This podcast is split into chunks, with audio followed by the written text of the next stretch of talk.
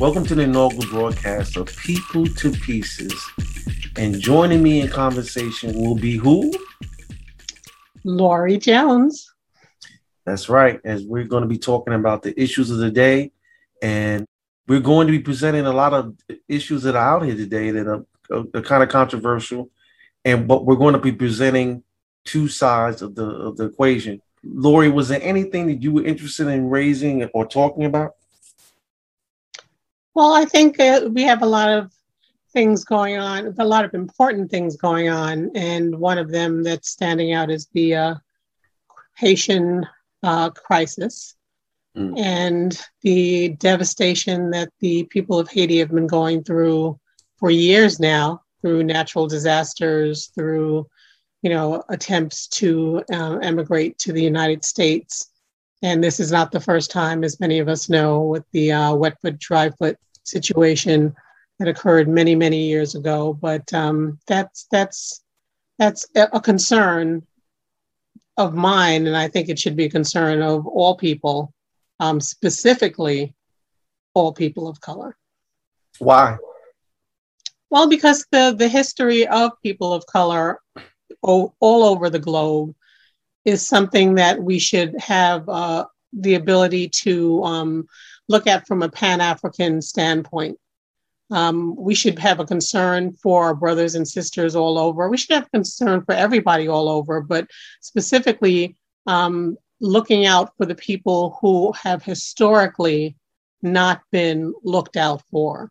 It, it amazes me that people are confused or surprised of the regarding the difference between the way the Haitian people are being treated now versus the Af- people from Afghanistan because there's a history, a long history with this type of a situation occurring. Well, so Ty- Tariq Nasheed would say there's no com- no complexion for the protection, is what he calls it. Yeah, yeah, it's it's it's it's yeah, that's one way of putting it, but it's also something that we need to look at because there there's a history behind the way people of color have been treated, but there's also history that shows why this has occurred. And if we haven't understood the fact that um, not only does the US have a different relationship with Haiti, a very different relationship with Haiti than it does with Afghanistan, then it, it shouldn't surprise us. You know, we reach out as a country, we have reached out and assisted people that they call their allies, whether it's countries that we've gone in for oil or countries that we've had negotiations with for trade but, but deals. Isn't, isn't, that true for your your analysis or your analogy of relationship between Afghanistan and Haiti? Isn't that the same when, when we talk about the relationship between what we call African Americans and Haitians? It hasn't necessarily been a warm relationship, has it? Well, the Afghanistan situation is different only because, as we know, we've been there, you know, for decades, um, for allegedly trying to bring peace to the, the, the region.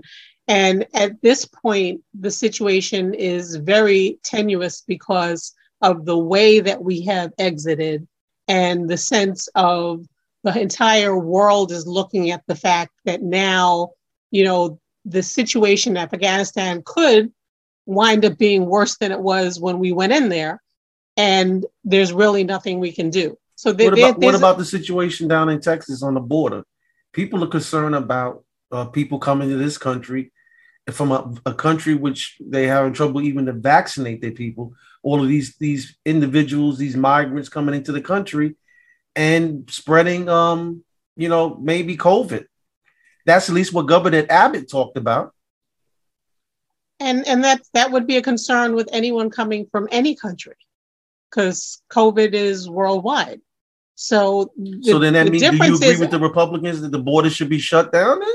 No, no, I'm not saying that the border should be shut down, but I'm saying if you're trying to make a comparison between whether we take in certain groups versus other groups, because you have no determine no way of determining whether or not one group is more um, a COVID um, infected than another group, you can't use that as an example as to why you're turning your back on some versus others. unless you actually have all the data that says, okay, we know that it's it's more prevalent in this country versus this country, and then that's why we cl- we're closing our borders to certain people. But I haven't heard anything of that nature. But what I'm referring to is let's let's go a little bit further back in history. The relationship with um, with the U.S. with Haiti goes as far back as during the time of slavery.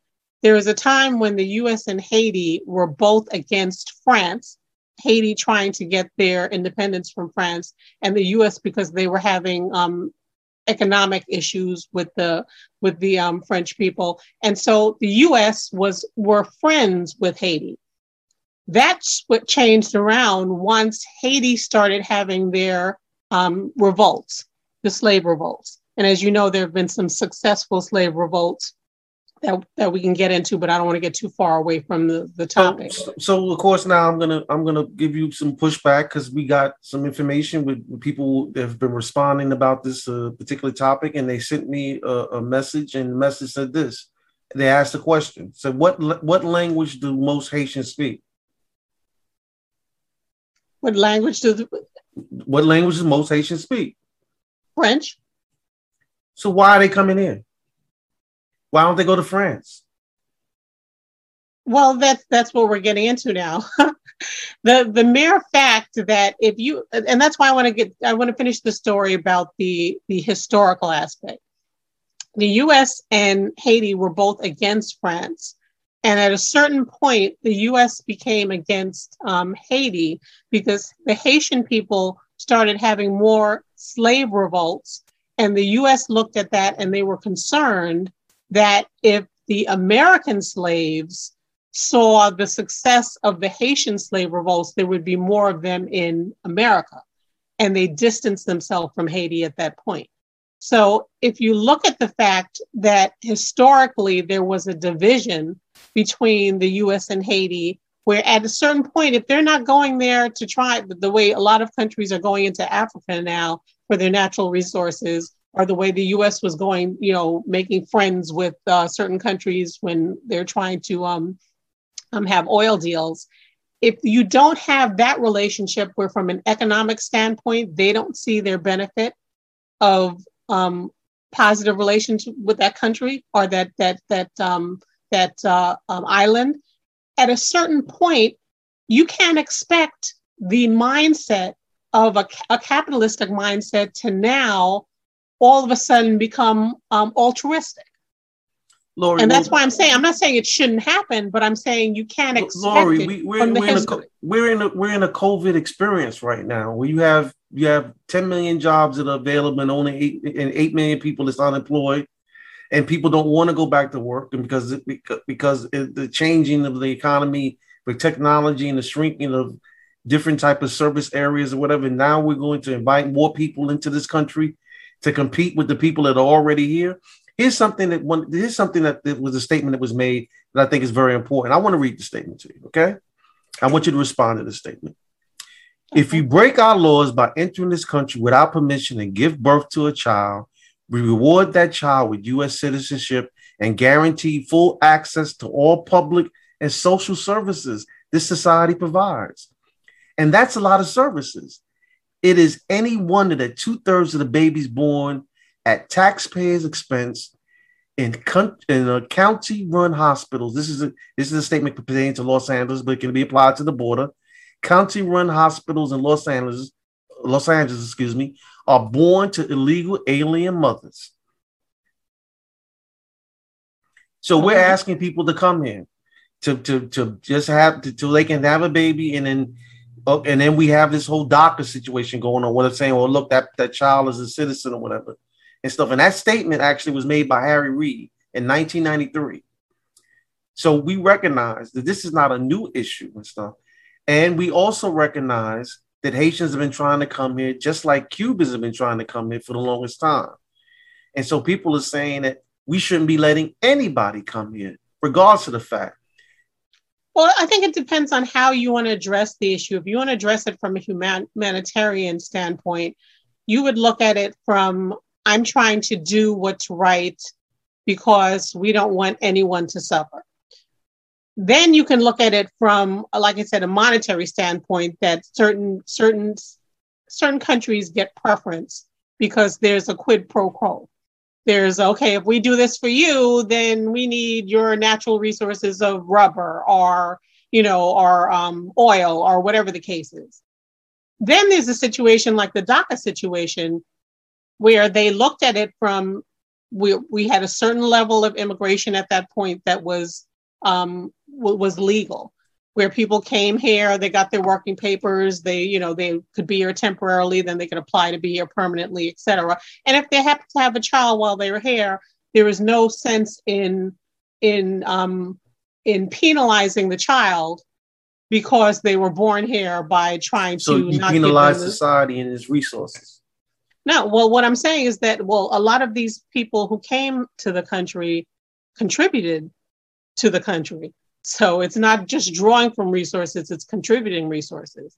You know, we had that argument during the um, after after 9/11 when um, certain immigrant workers, I think it was mainly um, some of the Mexican workers that were working in Windows on the World, and they were trying to get benefits because they had, you know, illnesses or, you know, situations as a result of 9-11. People were like, well, you know, these are illegal immigrants. They shouldn't be, they shouldn't be benefiting. But no one was talking about the cheap labor that certain corporations had um, um, at their disposal because they were able to pay people that they could pay less, you know, to work in, you know, kitchens and and and things of that nature. So there was there were decades of benefit that they got from those same individuals that you're now criticizing um, or people can or were crit- can criticize about taking from the system and we, we and we've um, listened to uh, several different uh, videos and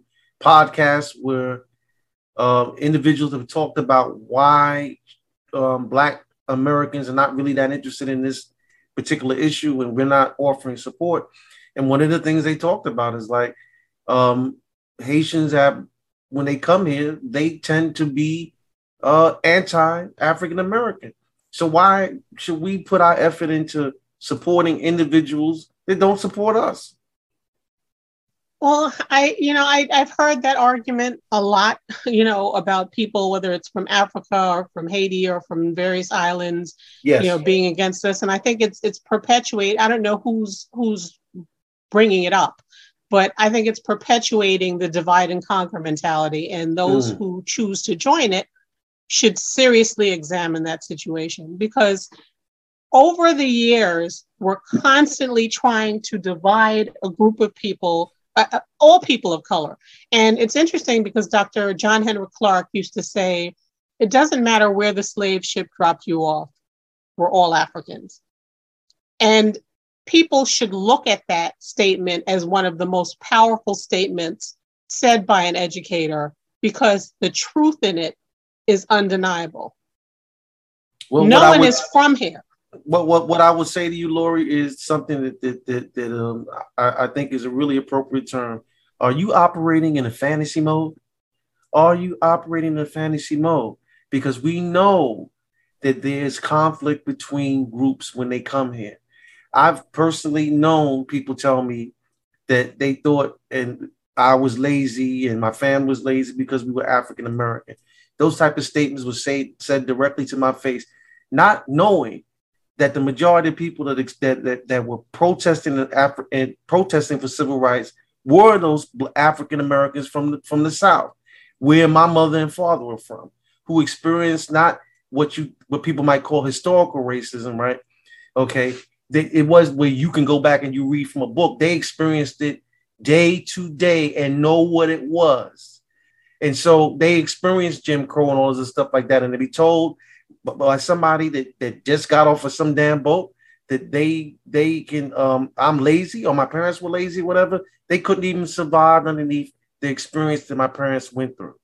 Well, I think I think uh, like I said, I think it's perpetuating a stereotype. There's good and bad, just like there's intelligent and unintelligent people in all groups and nationalities. But you know, and, I, and I'll give you. So you saying is an ignorant comment that these people are making? Is that what you're saying? I- I'm saying it's ignorant to continue the divide and conquer mentality. And the reason being is because, from my personal experience, I'll give you a, a specific example in my personal experience. And this happened, gosh, it's got to be about, you know, maybe 20, maybe, maybe even 30 years ago. Um, I had called in to Kiss FM when they were having one of the um, you know open line type conversations, and they were talking about this very topic: the division between people from the Caribbean and people from um, Black, Black Americans.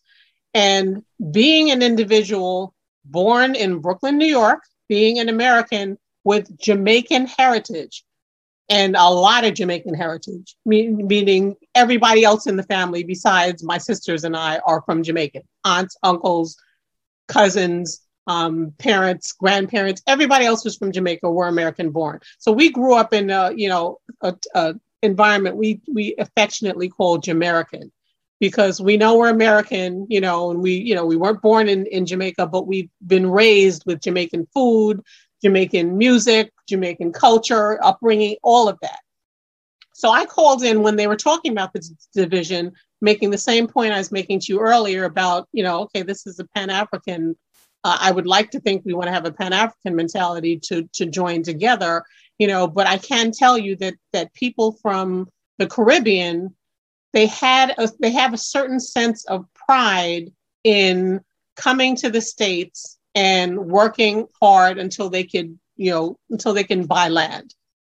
And made the, you made the reference to the whole joke that everybody knows about you know 10 jobs you know yes. people from the caribbean having 10 jobs doing that because they want to buy land. And the response was, well, are you saying that American people don't work that hard? For me, it shocked me because that was nowhere near the reference. The reference was just, I guess, giving a big up to people from the Caribbean to think that okay i'm going to come to another place and i'm not going to just live off of the you know the environment i'm going to work hard buy property and do what i can to succeed how did that mentality jump to are you saying American? Because I'm American. You know, I'm born in America. But immediately the the the the um, defensiveness came from one of the the people on the um, panel about that my my pride in the Jamaican side of me meant that there was a negative connotation towards the American. And, you, and, and I, I really couldn't figure out how that happened. And and so I've, I've had several conversations with people, and I've had people from the Caribbean say the problem with African Americans also is that you don't know how to deal with the white man. I would always uh, respond back to them that your experience in the all black country versus experience here in America is totally different. This is not something I'm saying. This is what people resp- responded in the conversation. They say that you, you come over here and you kowtow to these white people, and while black people over here trying to resist them. So of course you're going to succeed. Well, I, I, guess it depends on what you think about kowtow. I know a lot of people. There are people. There, I remember there used to be people saying, "Well, you shouldn't go and work for the man." You know, they and and there were certain people who thought that if you worked for the man, that you weren't empowering yourself as as as people of color. And there are other people of color who said, "I'm going to go. I'm going to see how this works, and then I'm going to go off and start my own business."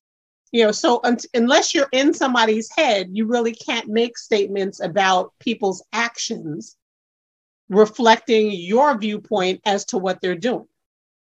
I know countless people from the caribbean that came including in my family who came from the caribbean worked for um, europeans cleaning houses you know until they can make enough money to buy property now, some people would say, "Oh, well, that's that's too menial, or that's not something that I would do." But that's your which that's a different mentality that you. Some people might have looked at, "Oh, well, how can you let them degrade you?" And that's like slavery, or you know, because we're talking about a time period when you were not treated with the respect that you are in in present day. You know, once you start looking into the 60s and the 70s, when people were still going through civil rights, you know, um, protests and things of that nature, if you were working for someone of European descent, you were treated a lot very differently than you're treated now. So there are people who were looking at it as working for the man, and how could you let them do this, or how could you can let them treat you that way? And the individuals who were doing that were doing it with the mindset of I will make whatever sacrifice I need to in order to help my family, or I'll make whatever sacrifice I need to so that I can bring other people from the Caribbean over and sponsor them. Because that was the mentality that they had at that time. Well, we're well, going to do explain, whatever we can ex- for explain group. that. Explain that that that that that process you're talking about, Jones. What are you talking well, about sponsorship of people? Well, the process in, is sponsoring um, originally was that you can bring somebody over from an island as long as you can prove they were not going to be a burden to the United States. So somebody would bring somebody would bring a family member or a friend or whatever over from the island. Sometimes they would live with them or you know they basically you you had to say that okay i'm going to make sure this person can eat this person has a roof over their head i'm going to do whatever i need to do to make sure that this person isn't a burden on you just let me bring them over and i know people who've done that several times. Anyone in your family? Yes. My mother's done it several times. My mother actually came over and then brought my grandmother over. And then she brought friends and, and family. And then we have aunts and uncles and i should say you know play aunts and uncles. You know um, well, both real and play aunts and uncles. You know where there's just friends of my my parents. You know they either went to right. school with in jamaica etc you know where they did the same thing so that was a, a, and and they made the sacrifices. They were they came to the states. They were making more money than they ever could have made in jamaica. And so they had enough um you know enough uh, wherewithal to want to reach out to their brothers and their sisters, blood related and non blood related, to bring them over. It sounds like to me what you're trying to say is that the Caribbean countries and uh, um, and the immigrants that came from the Caribbean came to America and mixed with the African Americans, and has developed a, a strong history uh, of, of survival and resistance in this country. And if people go back and they look and you study with some of the brilliant and gifted and talented people that, that came out of the movement, they had Caribbean roots. So to say that they haven't contributed anything to society would be 100% wrong. You know, people point to Malcolm X, and we always talk about Marcus Garvey. And you talk about the mentality they talked about was a, a mentality that said this is about black people. So the answer to the question is should African Americans be involved in the struggle with what's going on with Haitians? Regardless of what the Haitians' behavior is, what should be our behavior, Jones?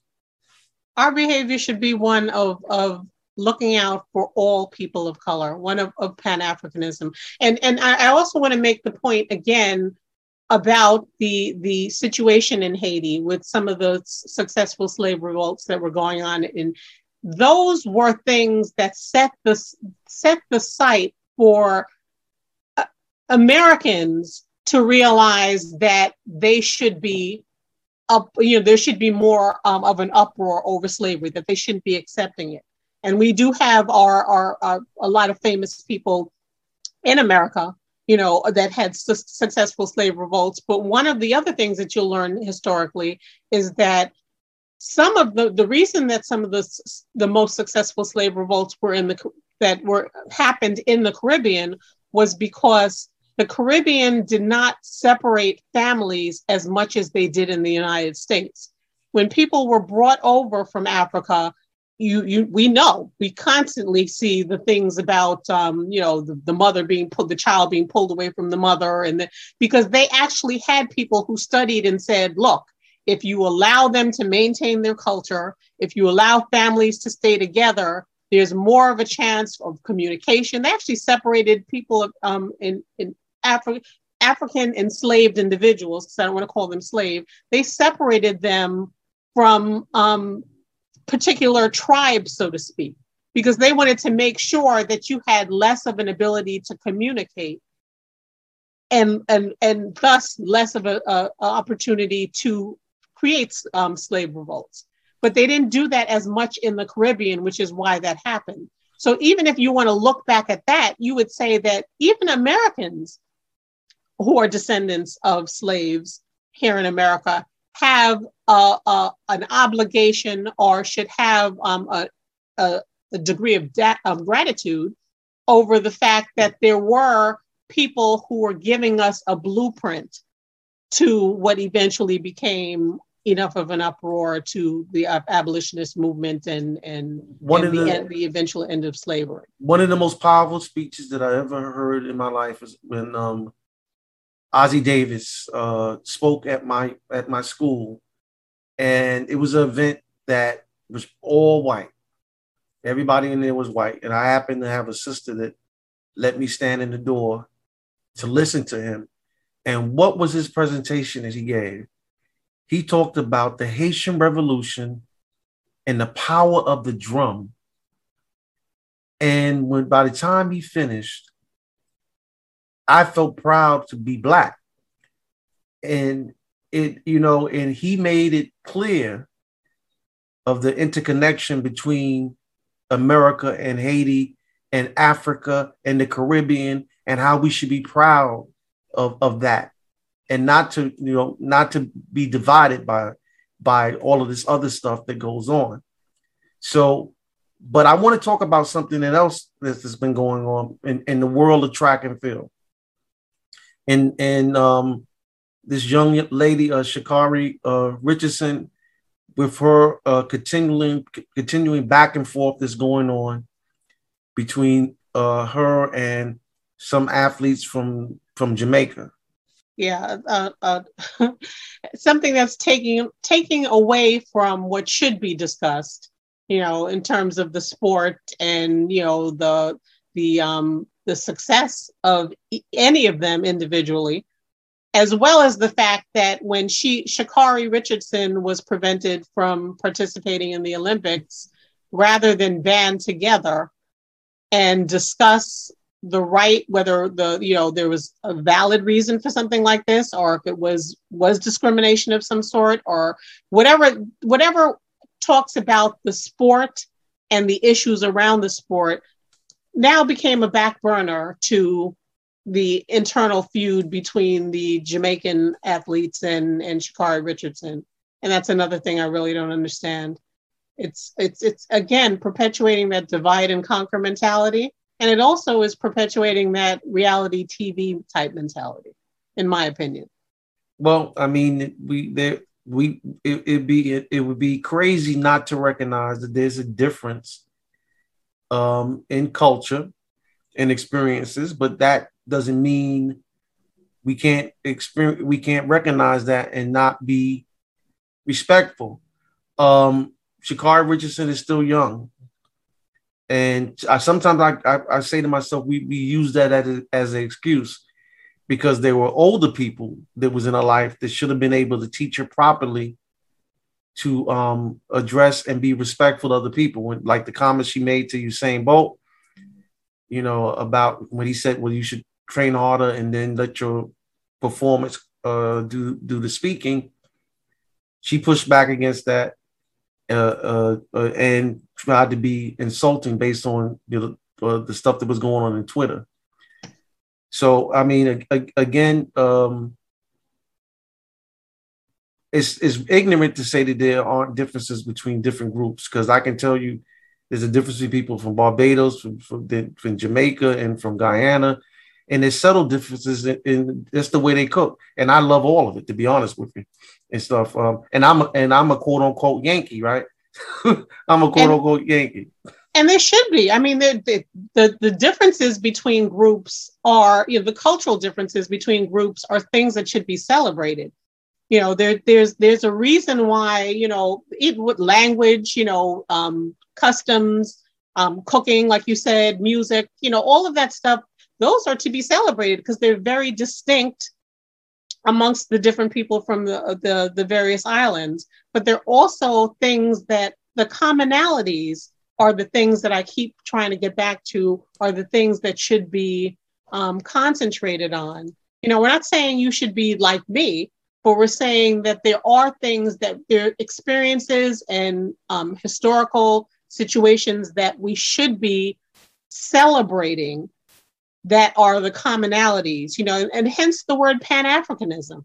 You know, there's there's there's a brother by the name of there was a brother by the name of Richard Moore. I think it was back in the 1930s that made the a comment that the name of a people should relate to a land, a history, and a culture and do not necessarily and, represent the opinions of the participants.